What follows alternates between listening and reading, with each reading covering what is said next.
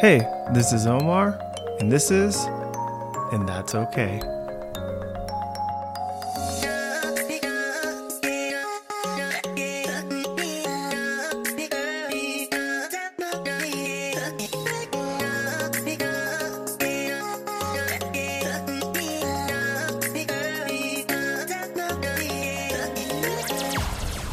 You're listening to a podcast about life, mental health, and taking care of ourselves.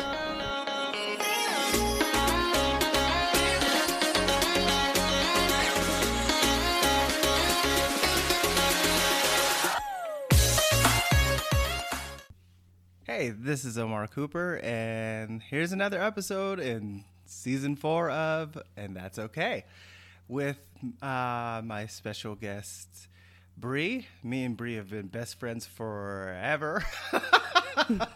Go ahead. A hot minute. It's been a hot minute. Hello. Um, so we wanted to. I wanted to bring Bri on um, to talk about self care and trying new things. And I think this episode's going to be more along the lines of her journey. And then we'll do another episode in which she starts to talk about how she's going to try some new things out. Sound great?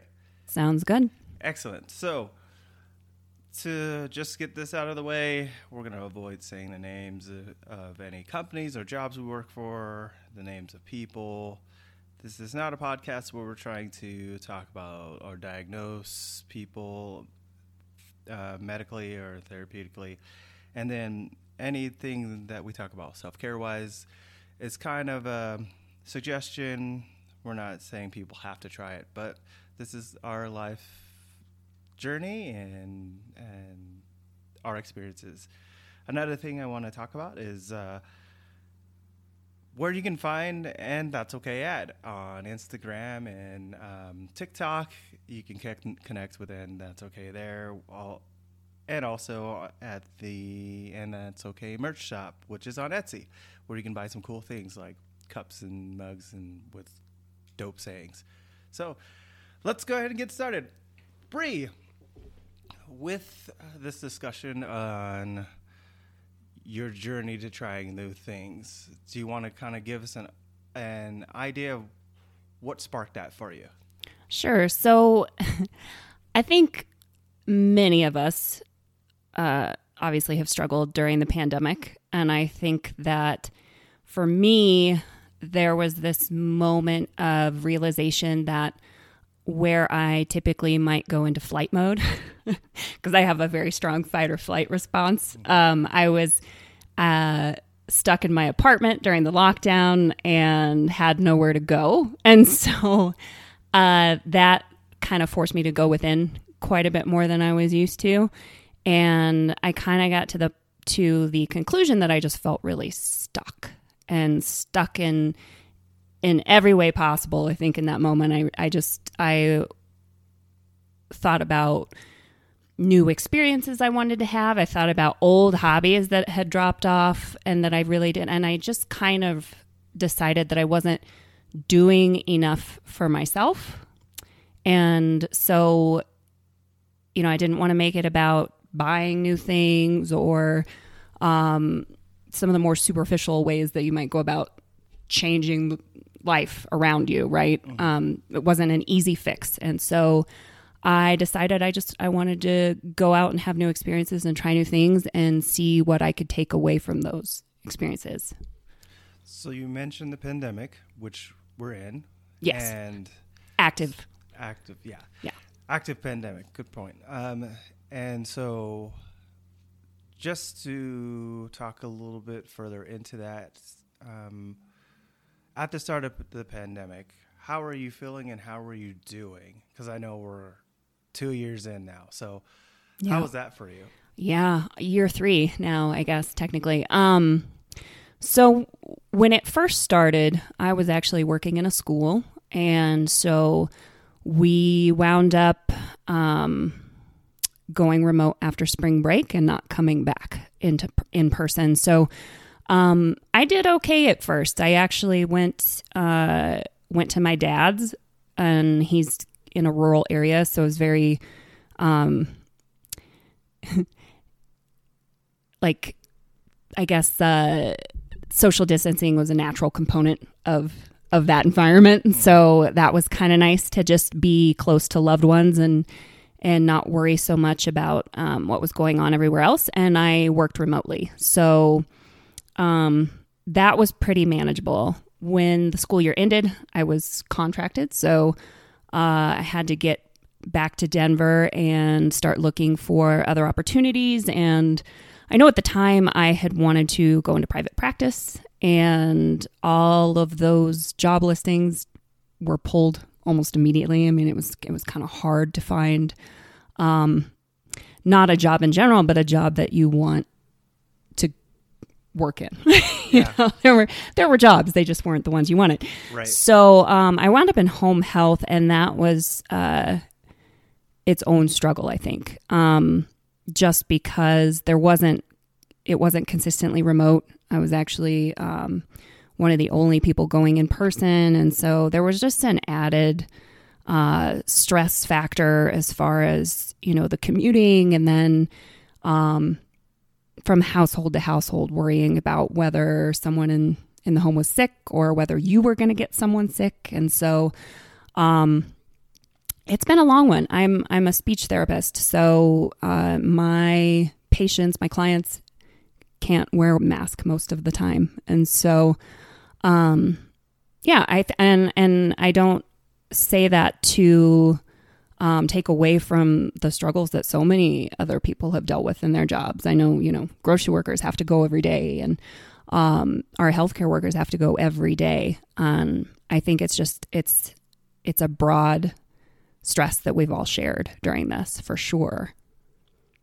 So you make the transition from home health to doing something different or trying to, you know, more focus on something you're you're wanting to do, like you suggested. What was that focus when you, you transitioned? Yeah, so I um and it was kind of toward it was toward the end of maybe the fourth wave, I don't even know. Um but I actually just decided to leave home health. Um, I reached a point where it was kind of do or die. Like, I either build up my caseload and stick with it and stick with it in the long haul, or I leave it and find something else. And so I made the decision to leave without really thinking too far ahead about what was next. Um, I had some things kind of on my plate as far as uh, where I wanted to go. Um, but at this point, really, I'm focused on finding something I can do remotely in the long term, um, as I know many people are trying to do. And, and it's been interesting to see what other people do with that, right? Because other people have found ways to do that, um, and they get to travel all over the place and you know work from wherever. So I, I'm I'm trying to get to that personally. Um, I did just recently, or I'm in the process of joining a private practice. So I'll continue some speech therapy as well, but it's going to be 100% uh, telehealth, which will be nice. That's awesome. Um, not to stick too hard with um, going into houses and you know going back into talking about um, the home health stuff, but I just wanted to talk about the stressors of that and like um, what are the struggles, what are the the downs, what are the ups to that of like having to do more of that face to face contact, especially during this time.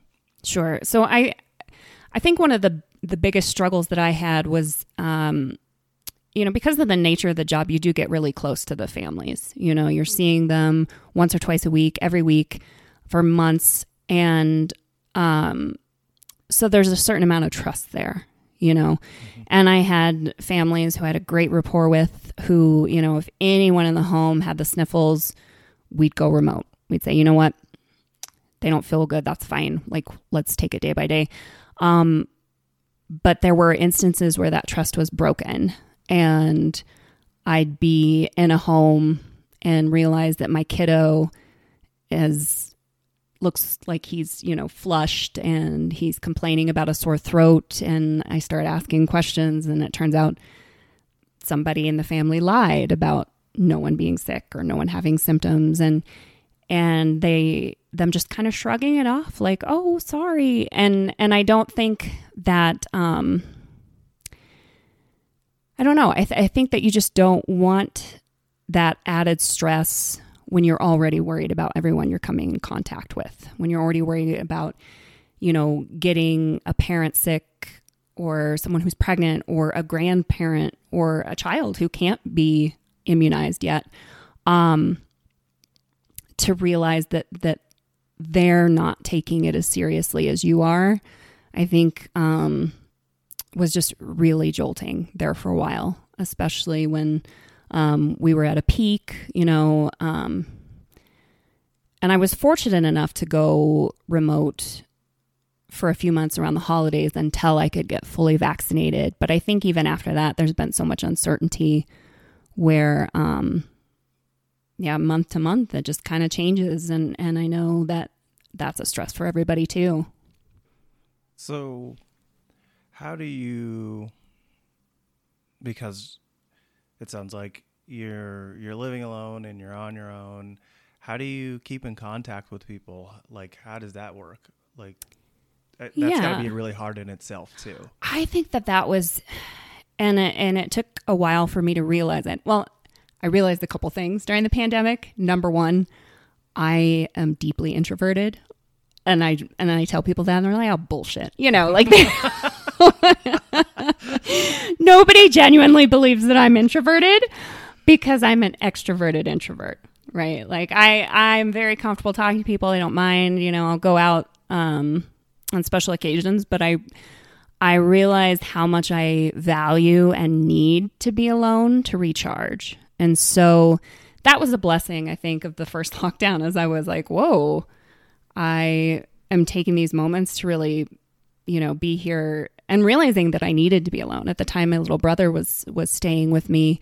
And so we we wound up in lockdown together. And so that was the whole thing. Like just you know, hadn't we um he's a lot younger than me. And so we hadn't lived together since he was uh, seven years old.